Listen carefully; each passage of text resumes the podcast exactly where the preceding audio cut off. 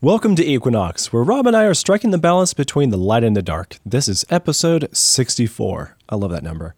My name is Joseph Darnell, and I'm joined by my good friend, Dr. Robert jo- What just happened? I don't know. Ah, tongue tied. My good friend, Dr. Robert Carter. Hello, Rob. Hey, Joe.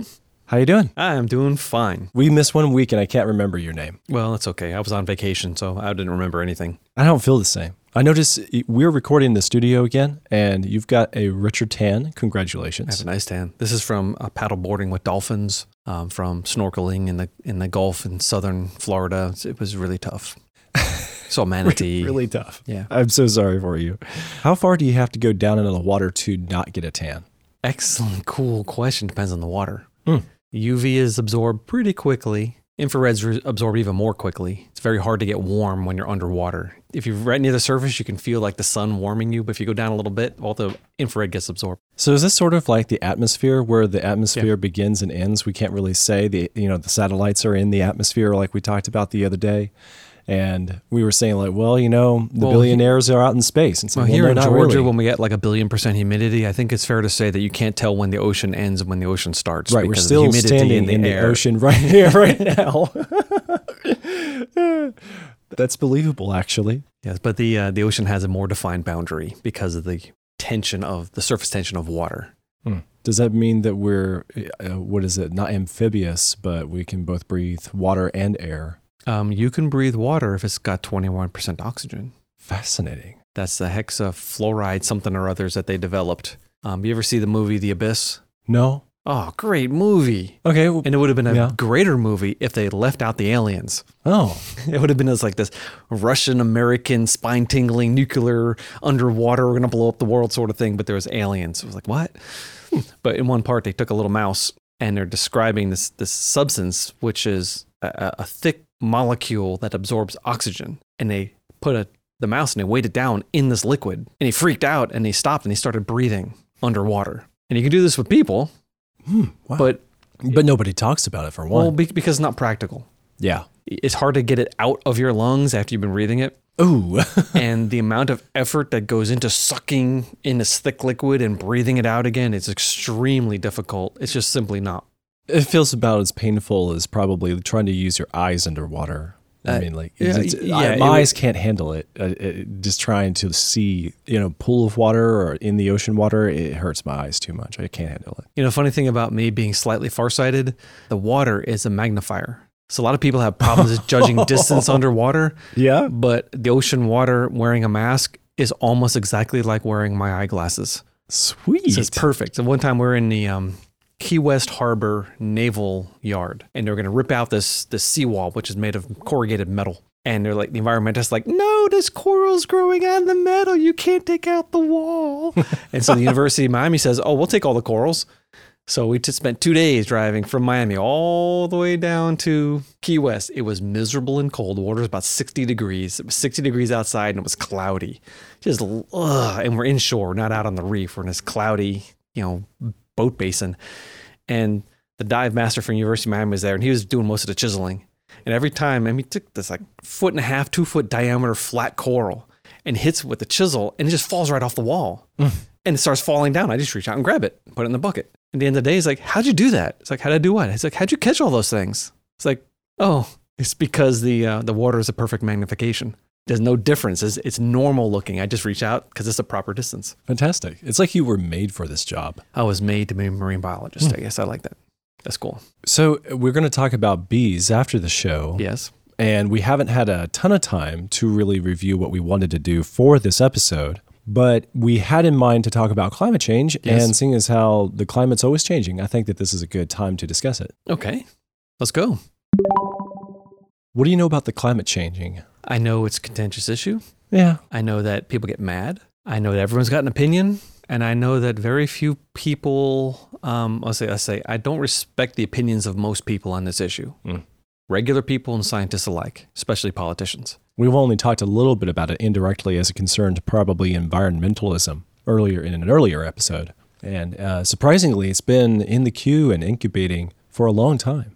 I know this is one of those things that scientific culture just brings up all the time. all the time. And not because- excuse for everything. It's sickening when oh Yeah. because of climate change. Like, no man, it's not because of climate change, but they say it anyway. Yeah, and we haven't avoided it. It's just not been one of those things that were grabbing us for the week. So here we are. Finally caught us. Let me ask you a question. Does the Bible say the environment doesn't change? No. Well, it does say seed time and harvest and summer and winter shall never cease. That's what God promised Noah That's- after the flood, right? Sounds more like a promise that things are always going to be changing. Oh, actually, you're right. There will always be seasons. Oh, no. Um, but looking at Earth's history, looking at the fossil record, fossil record really does look like a snapshot of a warm, wet environment. Oh, that's a very good point. So it's not like you have fossils that uh, seem to indicate that they were made in cold environments, icy environments, Yeah, or hardly any. And there's dinosaurs on Antarctica. or something akin to. It sounds like an oxymoron, but can you make a fossil in a dry environment? You could, Yeah. but where are the fossilized deserts? Don't. We have, we have can't say that fossilized marine environments and swampy environments. That's predominantly what the fossil record is. And when you look at all the coal in the fossil record, Mm. if that was all trees, there's about 10 times more trees on the earth than exist now that used to exist. Wow. Higher levels of carbon dioxide and warmer environment. But uh, Rob, why are you bringing up fossils and you know their conditions? We were talking about the weather a moment ago. Because if you bury a tremendous amount of carbon, you affect the weather. You affect how much plant life is in on the world. You affect the amount of carbon dioxide, the amount of heat trapping by the atmosphere. Oh, so you're saying, given the conditions that created the fossils, you're dramatically changing the climate. Yes, I And- think the climate is radically different today than it was in the past. As from a biblical position, So the thing about that is, is that the Bible itself doesn't really go into weather reporting, tell us what it Nope. was the day that Moses, you know, fled from Egypt well, and came act- back. or- Actually, there's some really interesting things in the Bible about weather, and that surprise you. Like the Book of Job has more references to snow and ice than all the rest of the Bible put together. and he was fairly early in human history too. depending on who you talk to, some scholar, oh no, Job is a very, very late, blah, blah, blah, blah. But no, Job really does look like a very ancient book. But also when, um, uh, during the Battle of Five Armies, when, when, not sorry, that's from That was in sorry. Tot- right. that was Other Bilbo Bible. Baggins. no, um, when, That's um, from the other Earth. when, when the five kings invaded uh, the Canaan area and stole Lot and Lot's family, and Abraham goes and chases them. Well, part of that account, they're down at the Red uh, at the Dead Sea, and people are falling into these asphalt pits. Well, we can tell the level of the Dead Sea at that point. Oh, cool. And then when they're dividing up the land after the invasion of Canaan, they're picking reference points along the Dead Sea. We can tell the sea level at that point. We can tell that the sea level changed between Abraham's time and Moses' time. Hmm.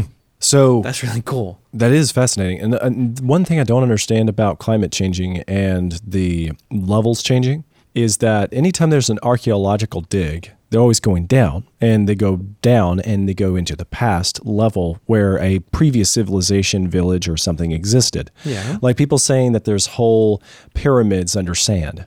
The- yes, there are that means actually. that the landmass has been rising. Mm, or if you have a pyramid out in the Egyptian desert, you get enough wind blowing over a thousand years, and you're going to bury something as large as a pyramid. Oh, I thought you were about to say that over a thousand years a pyramid would sink. Well, there are cities that have sunk. Hmm. There's a city off the north coast of Egypt that's underwater. Hmm.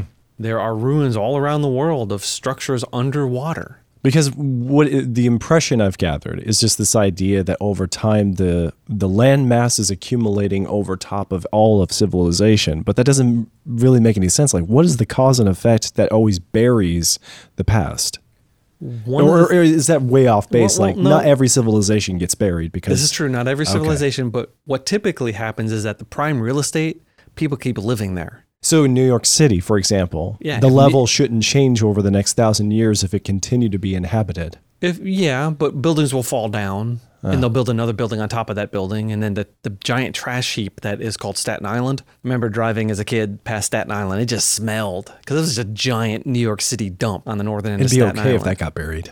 Well, yeah, but like, well, the dump in the town I grew up in, about 80 miles east of there, they turned it into a park. That's where we played uh, soft uh, little league games. But it was the dump. I mean, we as a little kid, we went there and threw all our trash in a big hole, and eventually it filled up. We, you know, grassed it over, and it was a nice little park there. Nice. So ancient cities, Troy, um, um, um, you know, you name it, uh, Jerusalem, Hmm. um, they they tend to get destroyed, and then another culture will build something on top of it, and they get destroyed, and someone builds something on top of that, and you have all these different occupation levels, and plus in the ancient world they didn't have dumps; they just threw stuff out.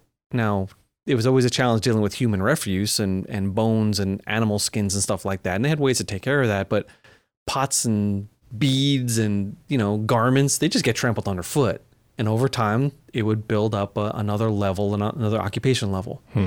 it's really interesting Yeah.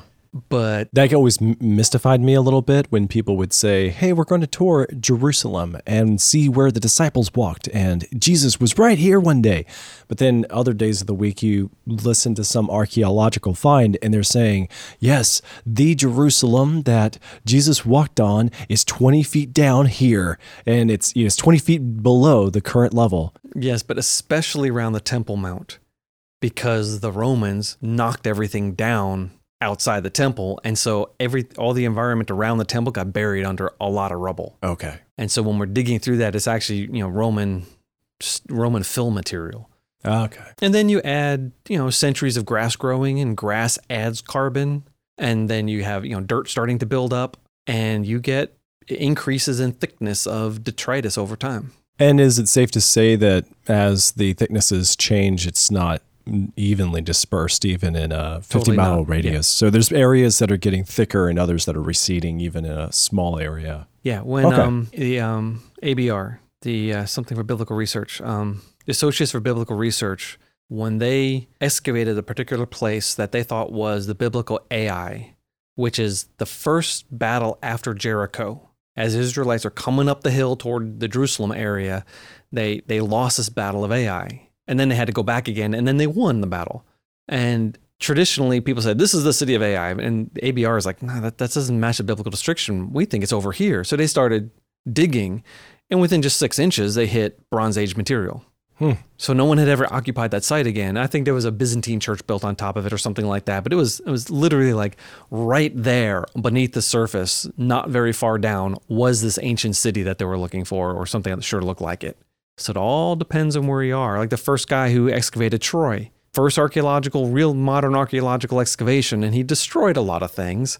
But basically, he said, okay, this is the site of ancient Troy. I'm going to dig a giant wedge. And he bit, he dug through all these other civilizations and destroyed all that material and said, "Ha ha! I found ancient Troy." Woo! so we do it a little more carefully now. But that particular site, unlike Ai, which is a little backwater on the back slope of a hill, Troy is facing uh, the Dardanelles or the Bosphorus or the the um, the waterway that connects the Black Sea to the Mediterranean, Hmm.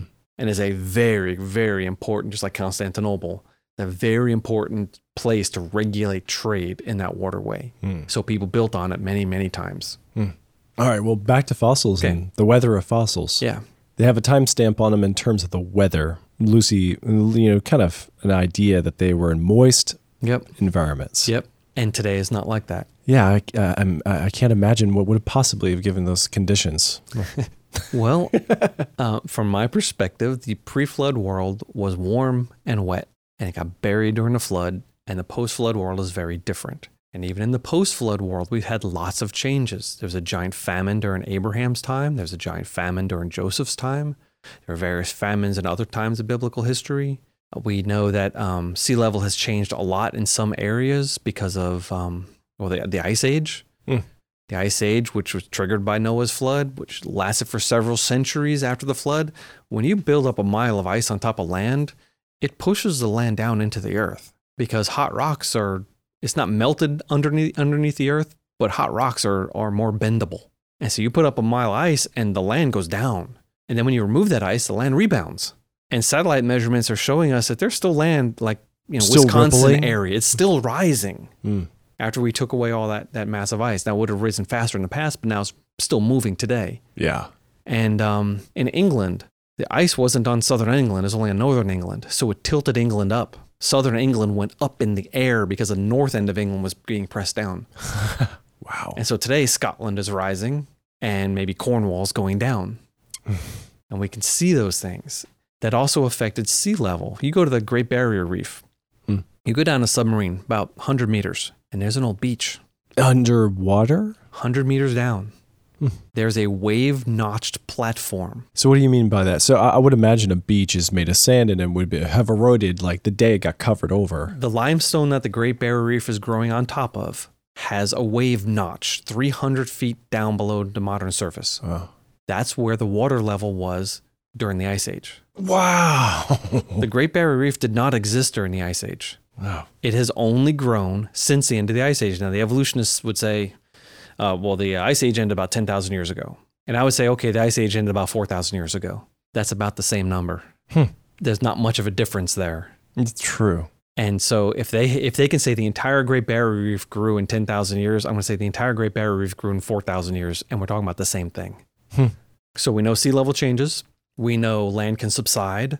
We also um uh, there, there's a problem when you're building on a delta like New Orleans. You build a city on top of mud and you squeeze all the water out of the mud and your city sinks. Yeah. And that's happened more times in history than most people realize. You get subsidence, um, sea level changes, big rushing rivers versus a trickling. There's a there's a particular. I wish I knew where. It, I, I wish I remember where this was. There's an ancient city in a desert in India. Hmm. It's it's derelict. There's nothing. No one lives there now. It's a, just desert ruins. Got cut off from uh, like a And inhabitable Boat weather. docks Hmm. in the city in the middle of the desert. Wow. That- that's amazing. They built this city on a river which was glacial runoff. It was a powerful river at the end of the ice age for a long time, and then it just trickled and petered out because the ice all melted. And the city is like, uh oh, and all the people either died or moved. Yeah. Wow. So yeah, the climate changes. Question people have is It- can we predict it? Yeah, because the prediction is that is it's always just getting worse. It's like politics. Yes, It's like yes, because well, people love the negative story. And so it, it, it's always just getting worse and worse and so we have to quote do something about it rob do something about it Yeah, I don't care. okay Honestly, um, from a biblical perspective, preach the gospel. Hmm. For- If I was an evolutionist, I'd be like, "Oh, the polar bears are going to die. So what? Something evolved to ev- to take their place." true There, there's no there's no purpose in an evolutionary world, and the only purpose in a Christian world is to preach the gospel. So either way, it doesn't matter. the only purpose you're left with is something in between where what you just want is you just want to have what we currently have and you don't want a lot of change you're resistant to change People like to be able to predict the future. yeah we're not even interested in animal hybrids like we, there's loads of interesting examples of this but they don't get the kind of press that maybe new Siberian tiger cubs would get, or the death of a Siberian tiger would get, rather than the story of here's an interesting hybrid between a tiger and a lion. Like it's it gets stored into the press. It's just not as big of a splash. Yeah. But the the story seemingly should be a bigger story because we're talking about a hybrid Yes. between lions and tigers. Oh my! So but that would be of oh the Siberian tiger is going extinct. Oh Right. no, give money to the WWF so we can save the tiger. Yeah, because negativity sells, fear sells, yeah change resistors. Hmm. and well, and but not only does fear sell, people who want to make money they need to know: Are you going to invest invest a billion dollars building a skyscraper in Lower Miami? no. I mean, is that wise, or should you build it in Atlanta? Yeah. That's a big decision. Well, not in Atlanta, not with this heat wave. Yeah, well, Not in hot Atlanta. skyscrapers have air conditioning, so we're okay. Well, I, I like the idea of going underground personally. Yeah, except in Atlanta, you'd have to burrow through granite. Hmm.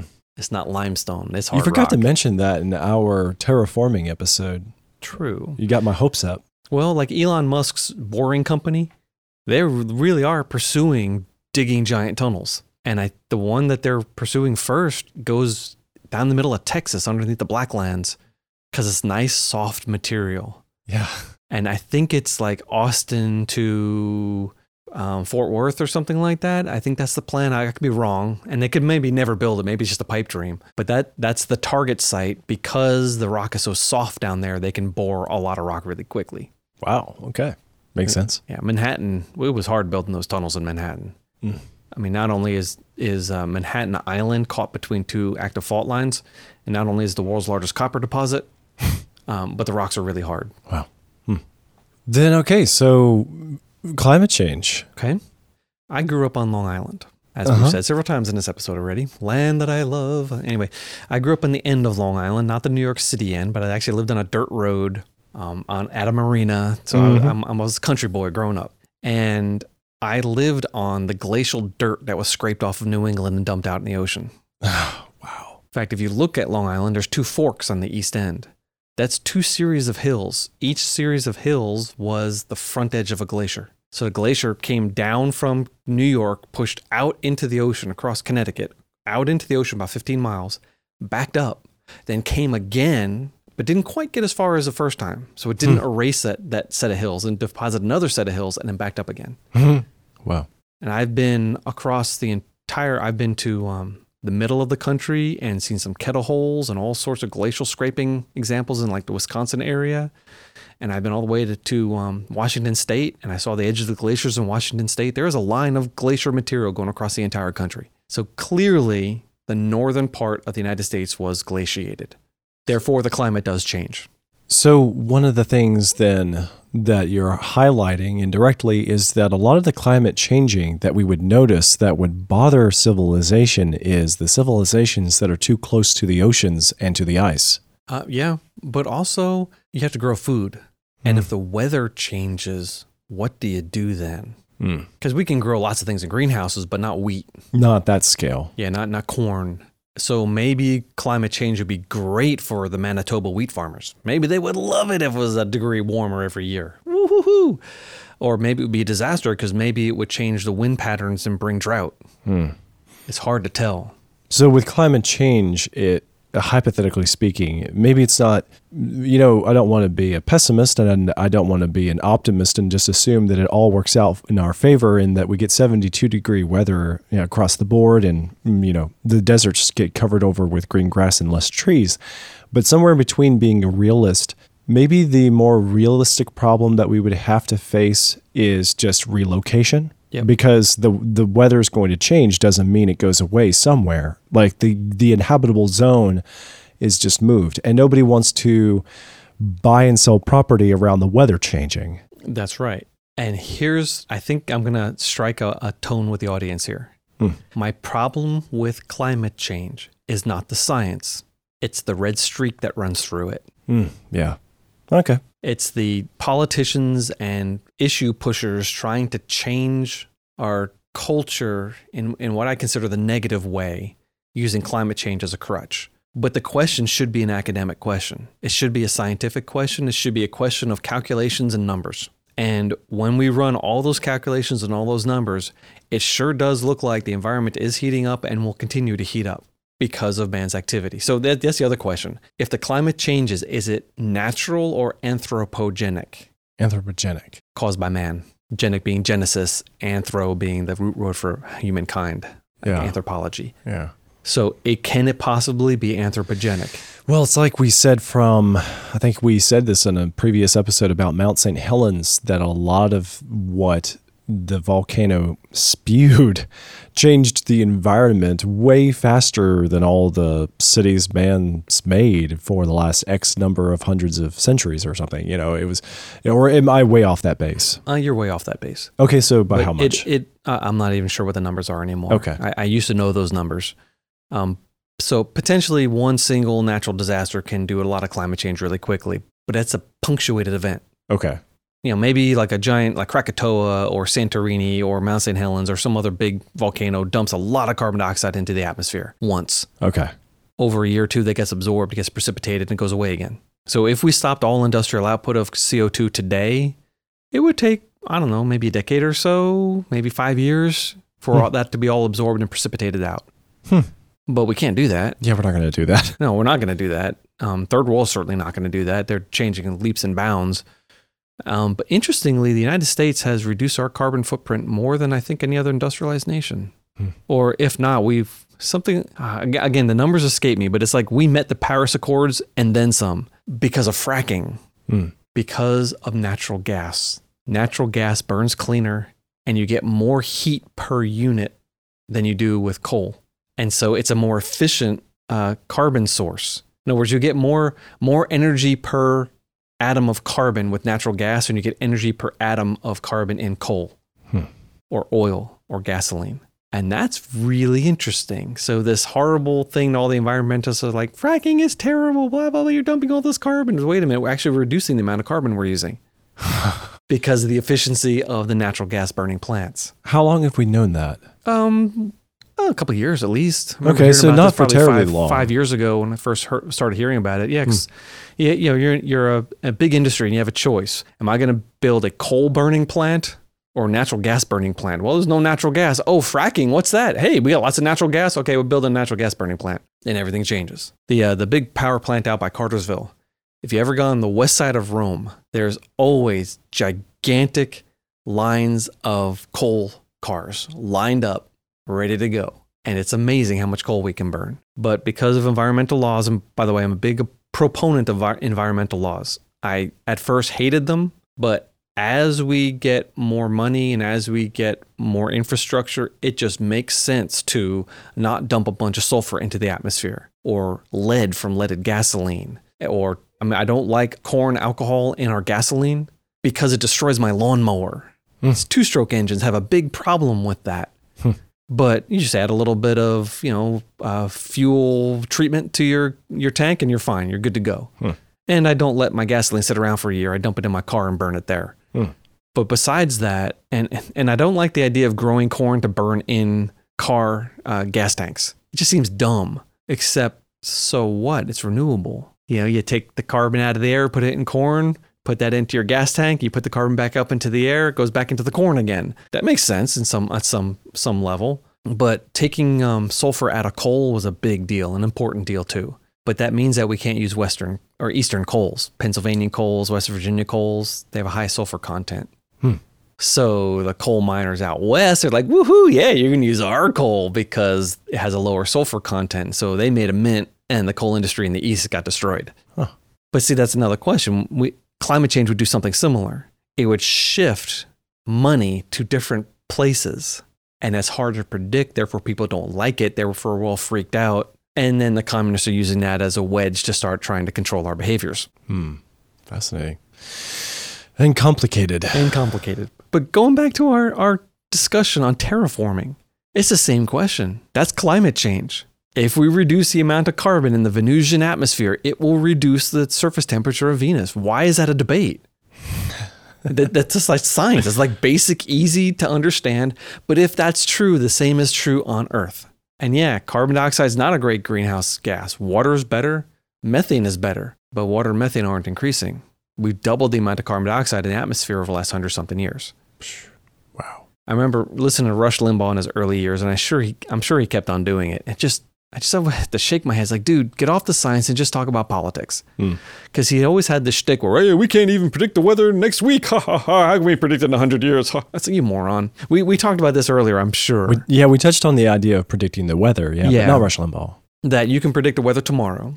You can predict the weather six months from now. It's going to be winter six months from now. It's going to be cooler than today. I guarantee you it's not going to be 98 degrees six months from now here in Atlanta. Well, using those climate forcing things, sunlight and things like that, we can say, oh, but if we change this, we will change it downstream in the future. And we now have supercomputers. We have the ability to model things we couldn't even dream of 10 years ago. And all the climate models are pointing toward warming, hmm. some more than others, some less than others. Okay, fine. But we have an instrument problem. Really? Yeah. You know how we keep having the warmest year on record and setting all these, these record temperatures? Yeah. Well, over the last 10 years or so, they changed the way they measure things. Oh, but they didn't bother to revise the uh, way it would affect the statistic over time. In the past, we used mercury thermometers. Now we're using digital thermometers, which have a faster response time. Oh, that makes so much sense. Hmm. And if you're not depending upon a guy at a weather station walking out to the, the field station once an hour and taking a reading and writing it down, you have an instantaneous response from a digital thing that's sending a signal to a central station. Therefore, the number of record high temperatures might be a fluke of the instrumentation. Have you ever seen one of those boxes? Um, it's like a white box with um, slatted walls. It's on a stand. It's maybe eight feet high or six feet high, standing out in a field somewhere or stuck on a building somewhere. Yeah. Those are weather stations all over the country, all over the world. And up until recently, they're all the same. It was a standard shield for the weather instrumentation on the inside. Well, now they're using very small little plastic caps out in the sunlight. Oh, that changes everything. It changes everything. And ground truthing that is very difficult. So, okay, so are you saying it's sort of like a mild case of what happens to my car sitting in the parking lot all day? You know, if I go to my car in the morning, it's a cool 68 degrees, but then when I go back to it after the workday, and open up the door, speaking of hot Atlanta, it's 103 degrees in my car just standing there and baking in the sun. Now imagine that you've been measuring that temperature in the morning and the evening when you got to work and when you left work for 100 years. And then you get a promotion and now you're parking in the shade. the, the global cooling. Exactly. That's what we're talking about. And so, and plus you have the urban heat island effect. Cities are hotter than the country because buildings block the wind, the asphalt absorbs heat, et cetera, et cetera. So there's issues there. And yet when you look at the older stations, like they don't change very much. And and we have another problem. Back in the day, looking at a mercury thermometer with a guy's eyeball, there's user bias. Uh, that's true. Some people would record 30.5 degrees more often than 30. Some people would record 30 more than often than 30.5. And you look at the records and you're like, wait a minute, you know, Joe was obviously measuring the temperature at this station. And then Fred came on, Joe retired, and and Yeah. you can almost see that. And so and back we're we're basing the whole climate change debate on data collected in the 1600s. Are you kidding me? 1700s, No. 1800s, early 1900s. Yeah, not a not really accurate. No, I it's would not say. really accurate. And that's a massive part of the problem is predicting things based on data that's imperfect. And yet all the climate models indicate that the earth will be warming. So, are there conditions that would be a reset to cool things off? Um, yeah, and the what people are proposing is a radical reduction in the amount of carbon dioxide that we're producing as a society. So, I'm not necessarily talking about the man-made uh, attempts to reduce Okay. the carbon, uh, but just uh, are there natural circumstances that would reverse the issue? Oh, sure. Um, we could actually just spread fertilizer in the central oceans, and a phytoplankton bloom would be so extreme that it would just suck up all the carbon dioxide from the atmosphere, and then the phytoplankton would die and sink to the bottom into the mud. And So, is this sort of like our terraforming suggestions that you know, pie in the sky if Yeah. money was no object? Okay. Yeah. yeah, and it's, it's that's possible. We we Because can it would be much like that. easier to, to do the impossible on planet Earth than on Mars. Oh, absolutely right. Yes. We, can we just like re-terraform planet Earth? It might not be a bad idea. Well, we could plant forests, and forests, the trees suck up carbon dioxide. It's called wood, and all that biomass would reduce the amount of carbon dioxide in the air. Uh, there's there's things like that we can do, but you know we're in, we've invented solar power, and solar power has gotten what 100% more efficient over the last decade Yeah. or so. I mean, it's, it's cr- incredibly better than it used to be, and we're constantly incrementally improving our solar technology. We've also had wind farms now that we did not have before, and everyone's like, "Oh, wind farms are such a joke. No one ever makes money. That you know these things burn out over time." Well, no, they are making money with wind farms, Huh. and we know wind is variable, and we knew that when we built them. Yeah, of So, course. given the average wind speed in this area, or the average number of days above a certain minimum amount, okay, you know what? Well, let's put the uh, the wind farm over here in Nebraska, but not over here at Texarkana. That's not the right spot. And so we know where the proper wind areas are and where we should build build wind farms. Now, is there a trade off? Yeah, the amount of junk and refuse produced by these is a problem, Hmm.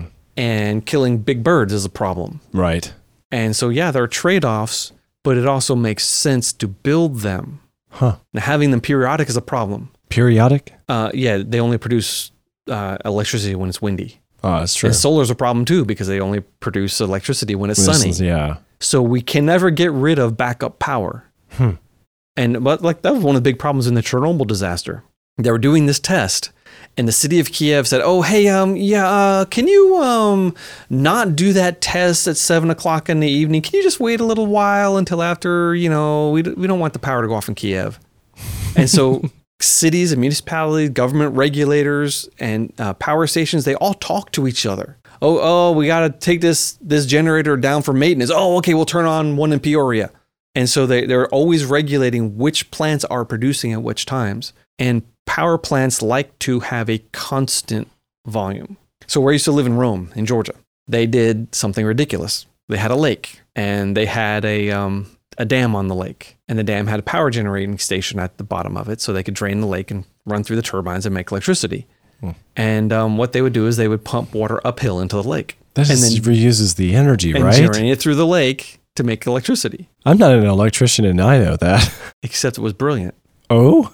because they could pump water uphill when electricity rates were at their cheapest and run it through the generators when electricity was at its highest. And economically, it made sense, even though it was actually wasting electricity. Wow. But they also had the ability to buffer other perturbations in the electrical chain.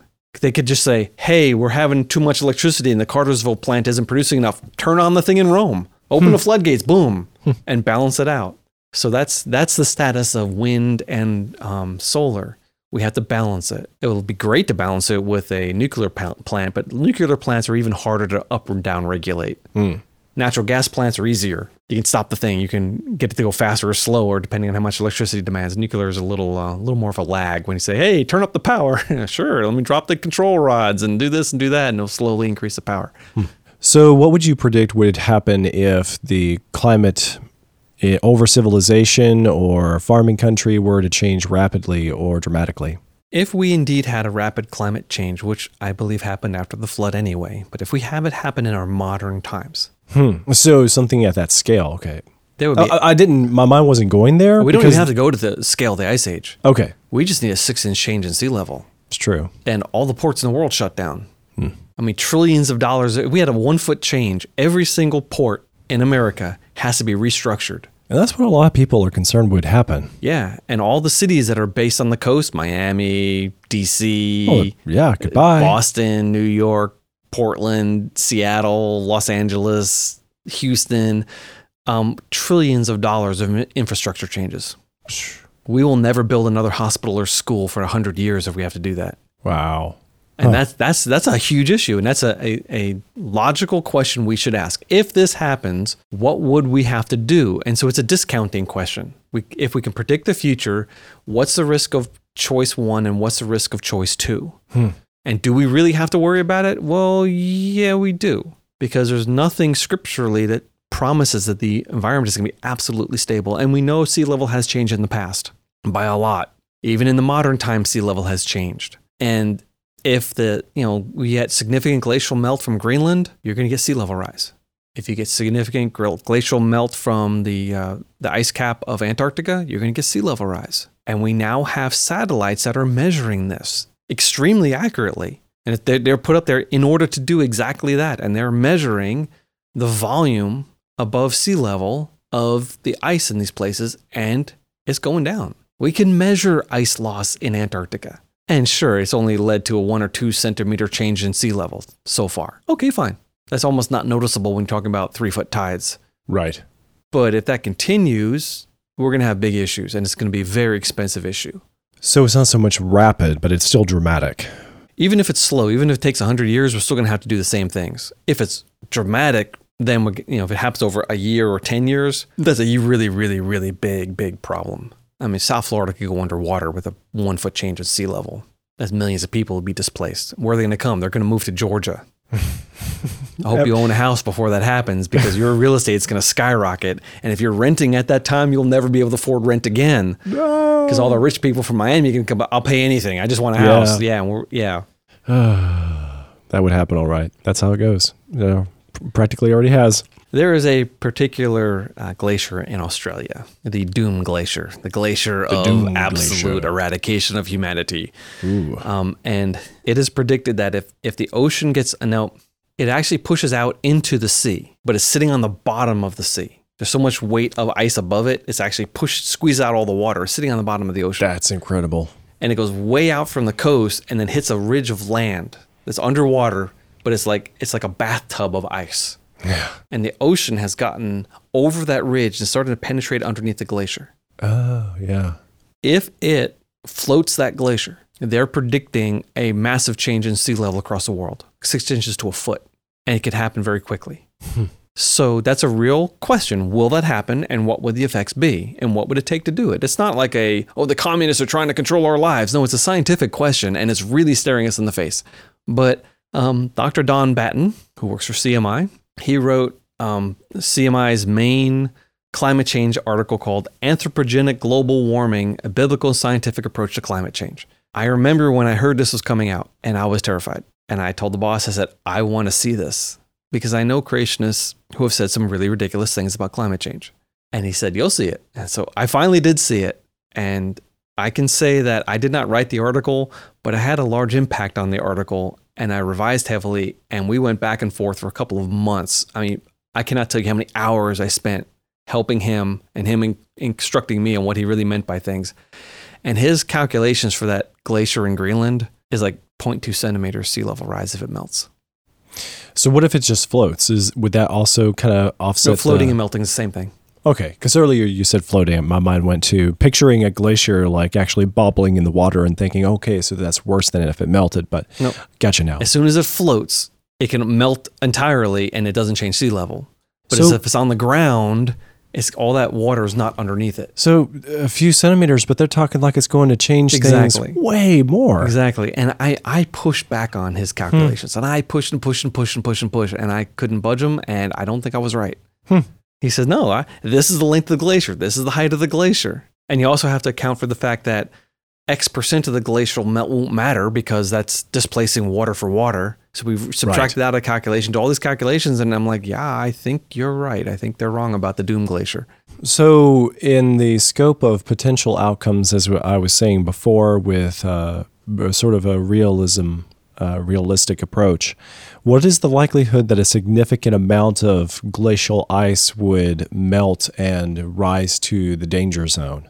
Would it take way more than that glacier to, uh, accumulatively Yes. to get us there? And are there other significant glaciers that appear to be, you know, The the main glaciers are Greenland and Antarctica. There are other glaciated areas, but it's such a small component of the total that they don't really matter that much. But the Greenland ice sheet's over a mile thick, the Antarctic ice sheet's over a mile thick. If you start getting significant melting of, of these, you're going to raise, raise sea levels across the world. And that is happening. But realistically, are they going to melt enough to make that kind of dent? That's the question. And we don't know the answer to that. But given all this computer modeling and the realistic uh, assumption that increased carbon dioxide in the atmosphere will raise the average temperature of the atmosphere, that's, that's kind of scientific, we would expect some melting. Oh, and we're seeing melting. Given the fact that we can measure carbon dioxide increase and it's not tanking because the world is industrializing rapidly and all the third world countries like, yeah, we want coal burning plants too. We want, you know, secure electricity and things like that. And so carbon is continually being pumped into the atmosphere. And so now we have the question of what about tomorrow? Mm. And yet something crazy happened. We had a year, two years ago, with no sunspots. After sunspots were discovered, sunspots then disappeared for a long time. We call it the Maunder minimum. It's also about the time frame of this other thing we call the Little Ice Age. They correspond. Sunspots produce um, cosmic rays. They produce um, you know stuff blasting away from the sun. Well, that affects us here on Earth, and they think that cloud production is based on charged particles in the upper atmosphere. Therefore, there's a relationship between the sun's activity and clouds, and clouds is directly proportional to how much sunlight gets to Earth. More clouds equals more less sunlight and more cool Earth. And so, well, if we just went through uh, literally zero sunspots in a year, we just hit a minimum. And now we're starting up a new solar cycle. Well, will we have a couple minimums in a row? If so, we might have a cool period. And that might mask the effects of global warming. Everyone says, see that the world didn't warm, you dumb scientists. Okay, so what happens when the sun gets into gear again? It might jump up to where it's supposed to be. You know, maybe it takes 100 years for the sun to get back in gear. Well, maybe the environment will jump up to where it would be 100 years from now if the sun didn't do that. We Right. don't want that. We don't want a rapid change. Rapid No. changes are hard to deal with. We want nice and slow and gradual changes, and then the world can continue on and everyone's happy. i'm starting to feel a little sweaty. Yeah, me too. Because we have the AC off in the room. Can we have the air conditioning on? Just let the audience listen to it going rum, rum, rum, rum, rum. We'll survive another Why not? 15, 10 minutes. We're all right. For our listeners' pleasure, we do turn off the AC.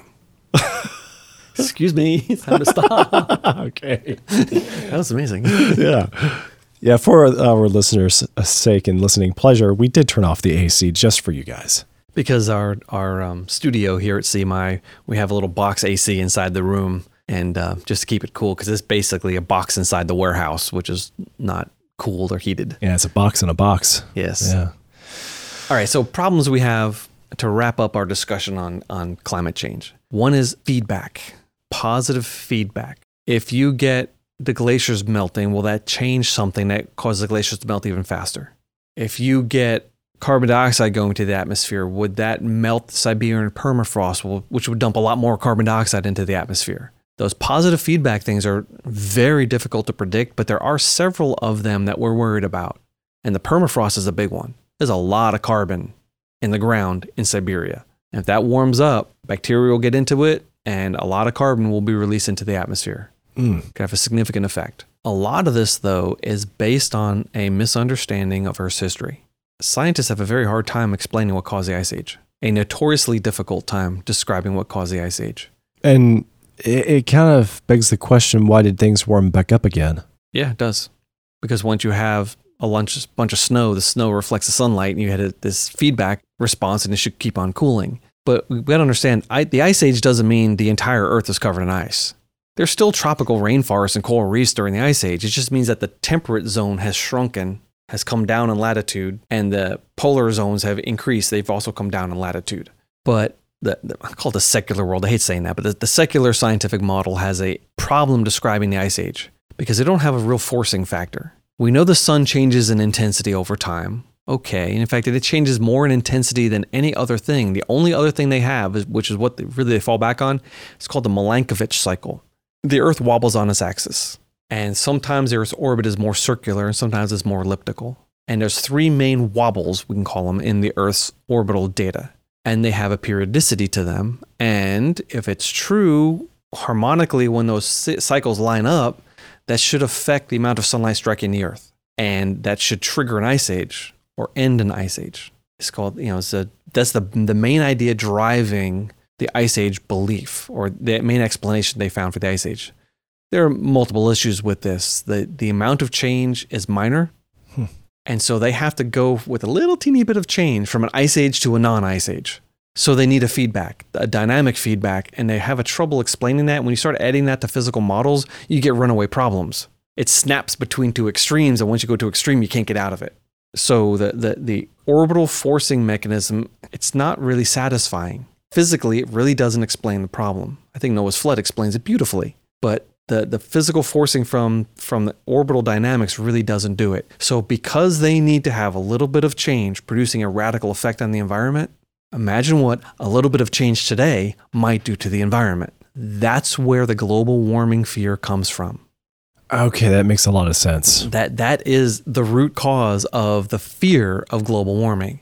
And meanwhile, from a creationist point of view, the with the flood in mind, you understand it took something much more cataclysmic. Yeah, something huge.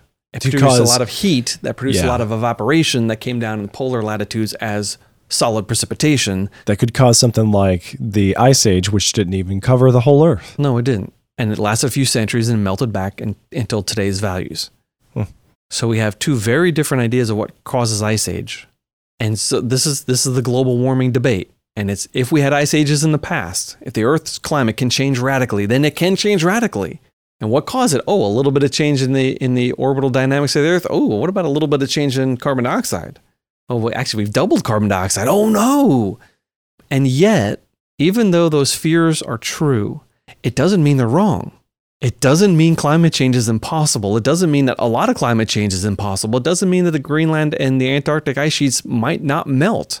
And if they melt, we know what's going to happen. So it's all a question of prudence and how much prediction can we do and what are we willing to do about it. And you know what? Do we just want to say, yeah, whatever, the world's going to burn anyway? or do we want to say, I don't want to live in Miami, I want to move to Atlanta?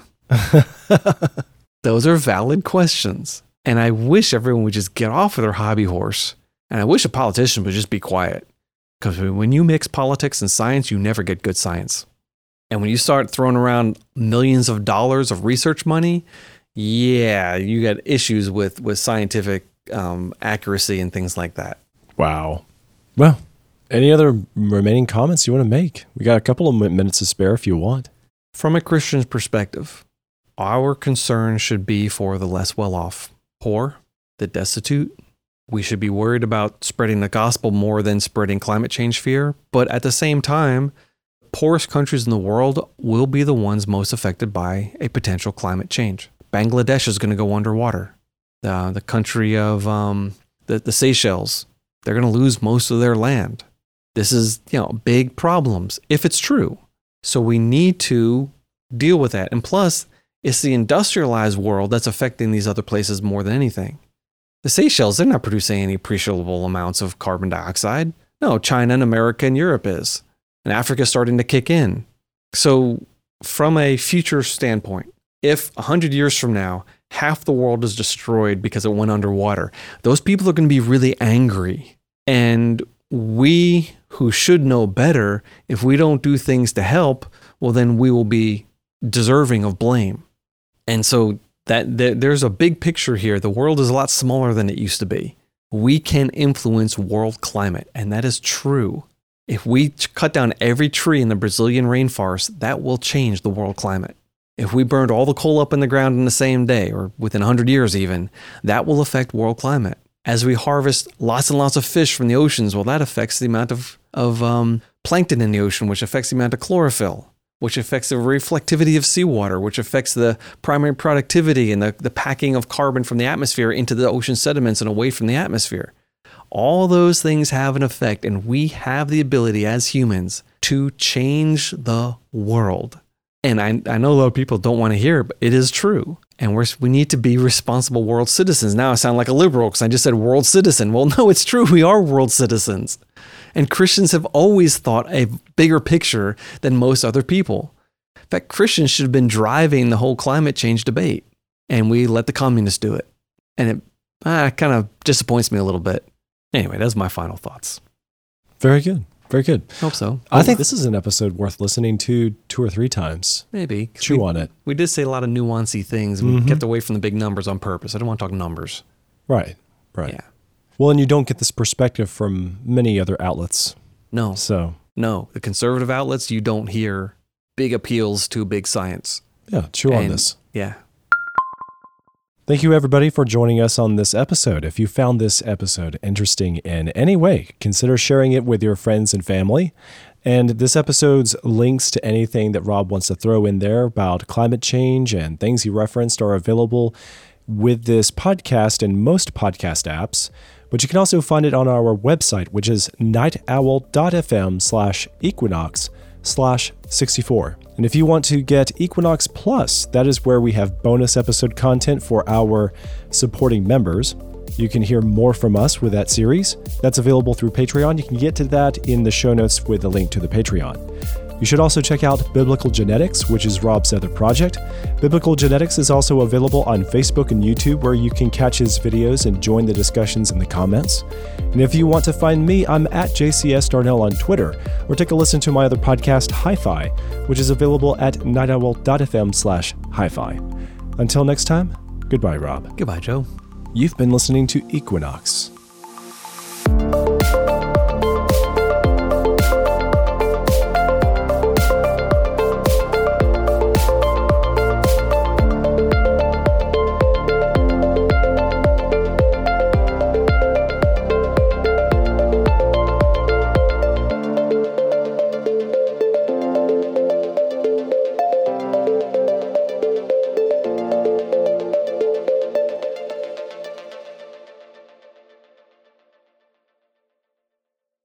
So I know it's a little bit of a change of subject, but we should hop back into Bequinox. Oh, yes, Bequinox.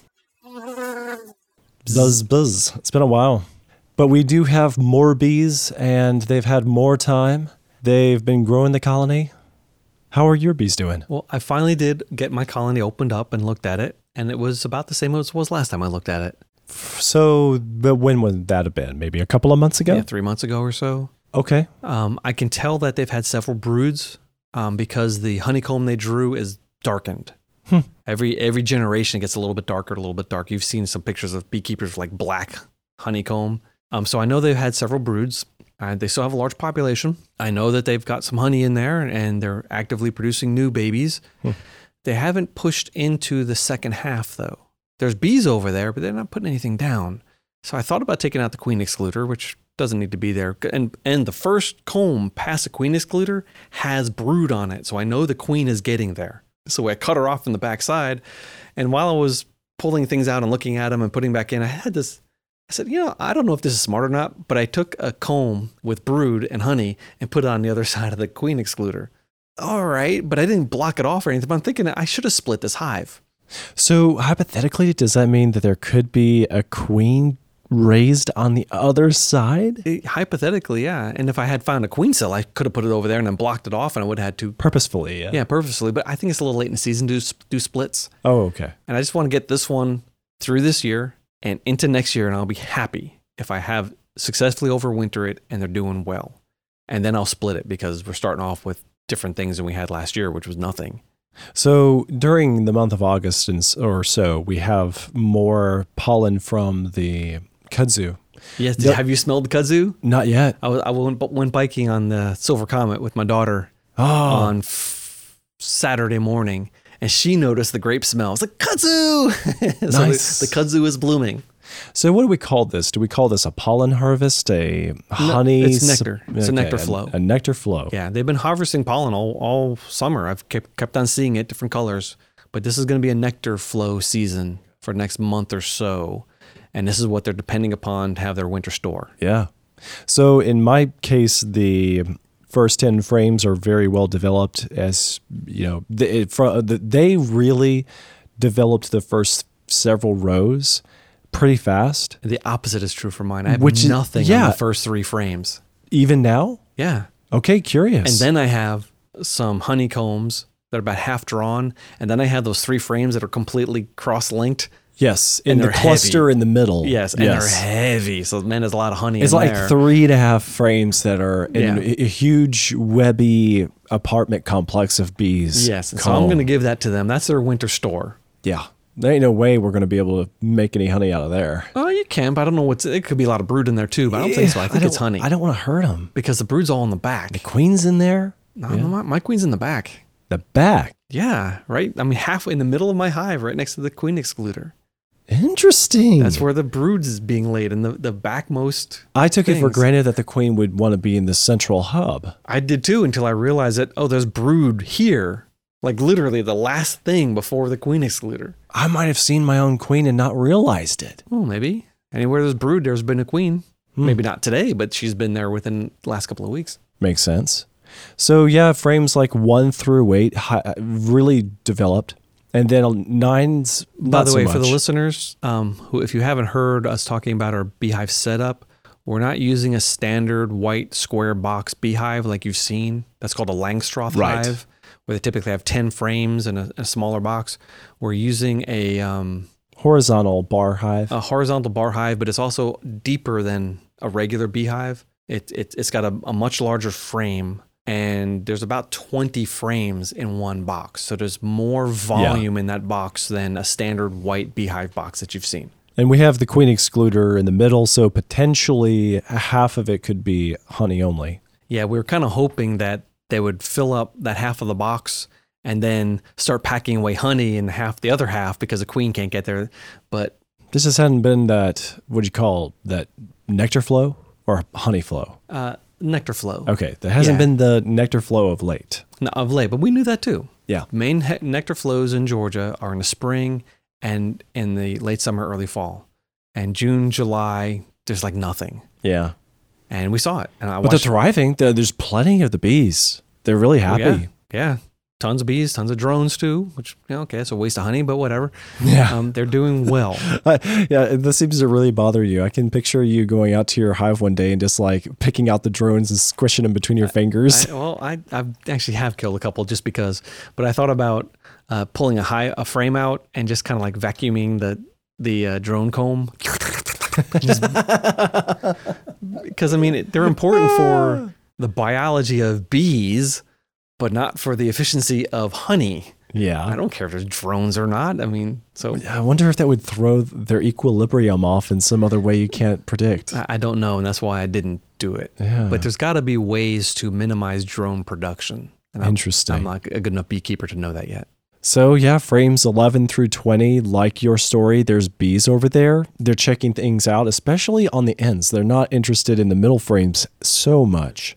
They've started creating comb on frame 11, but it's not a lot and it's not complete. So Oh, they I just realized Mhm. something. yeah. You should have seen the look on Rob's face. He got a light bulb moment. Yeah, this light bulb went off. See, when I was doing this, I realized that you know, you know how we have an entrance on both ends of the hive, Yeah. and one entrance is blocked off. Yeah. And well, The side that has the honey only. y- yeah, the side that should have honey only, but I don't have any. I have bees in there, but no, they're not doing much of comb development. Right. You So- want to put all the drones over there? No, the drones I don't think can fit through the queen excluder. Oh, okay. I don't think. But I was I was looking at all my stuff and I realized that there was bees flying in and out the other entrance.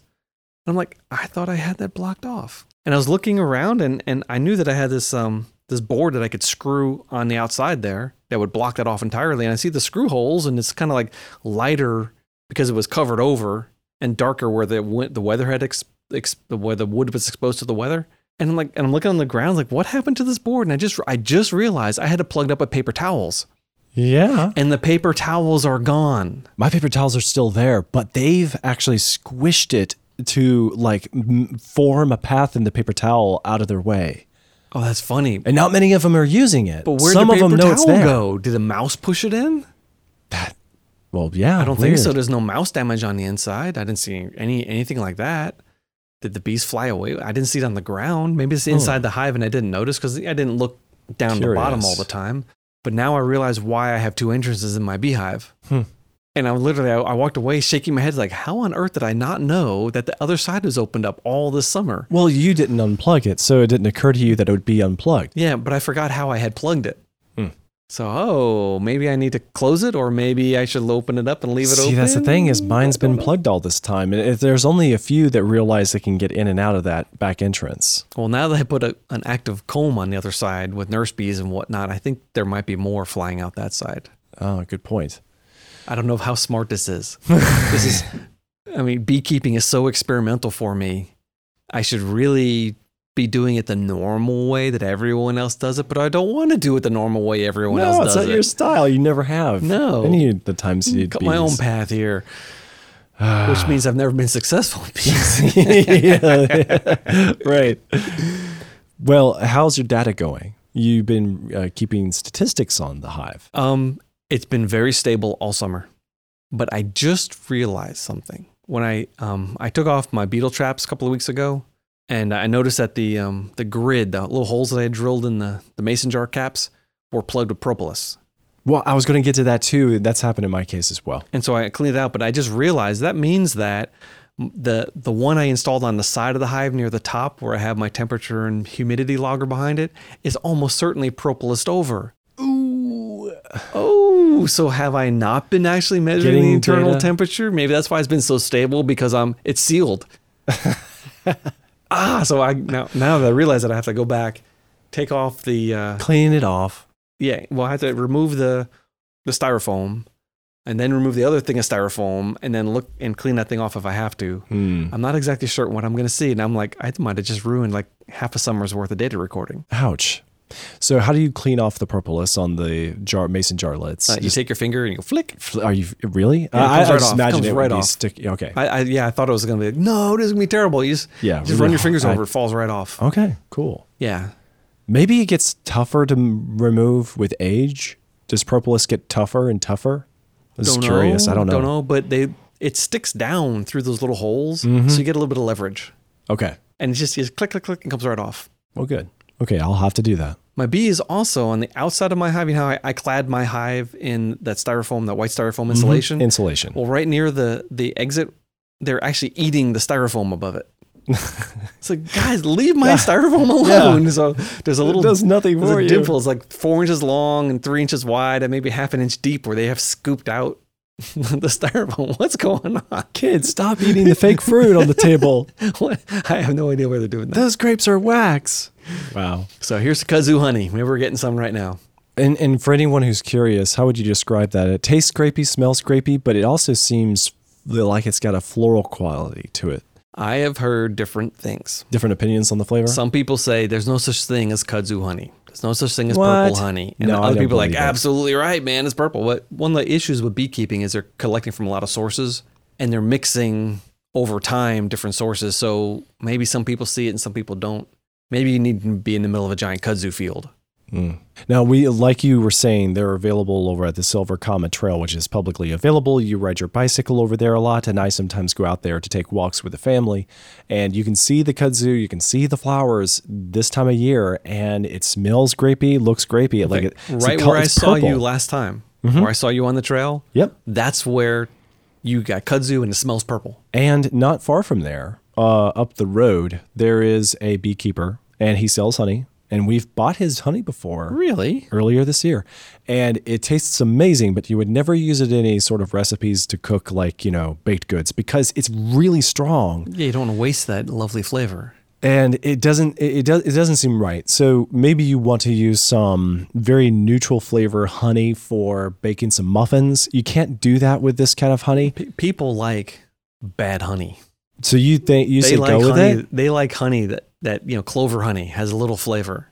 They like sugary honey with a little flavor. Yeah, yeah. And the issue with a lot of honeys is they taste different from one type to another, and you don't want to bake with that. And, and I would say it's even like concentrated. And It- it- some you want to dilute it just to mellow out the flavor. Yeah, and some of it is um, strong enough to be unpleasant. You should make mead out of that type of honey. So if you just take a spoonful of this honey, it's kind of delicious and weird in its own complex way, and you taste 50 different things in one spoonful. I love that. That is really good and really cool. It can actually, is it true that it can help your immune system or reaction to local allergies or anything like that? I've heard such, I've heard such. Yeah. but by the time they make honey out of it, that pollen is not in the air So anymore. it's old. Okay. Um, you can take bee pollen, and I did once, and my nose and throat swelled up. I couldn't breathe. okay, good to know. stuff away. so I have no idea what happened there. I don't really have allergies, but I was like, that's a bad experiment. Throw that bottle away. It almost killed me. okay. Cool. Thank you all for listening to. well, we Bee- already said Bee- goodbye. What do we say call it? Bee what? Bequinox. Beequinox. I'm thinking Beepocalypse. No, Beequinox. That's a very different show.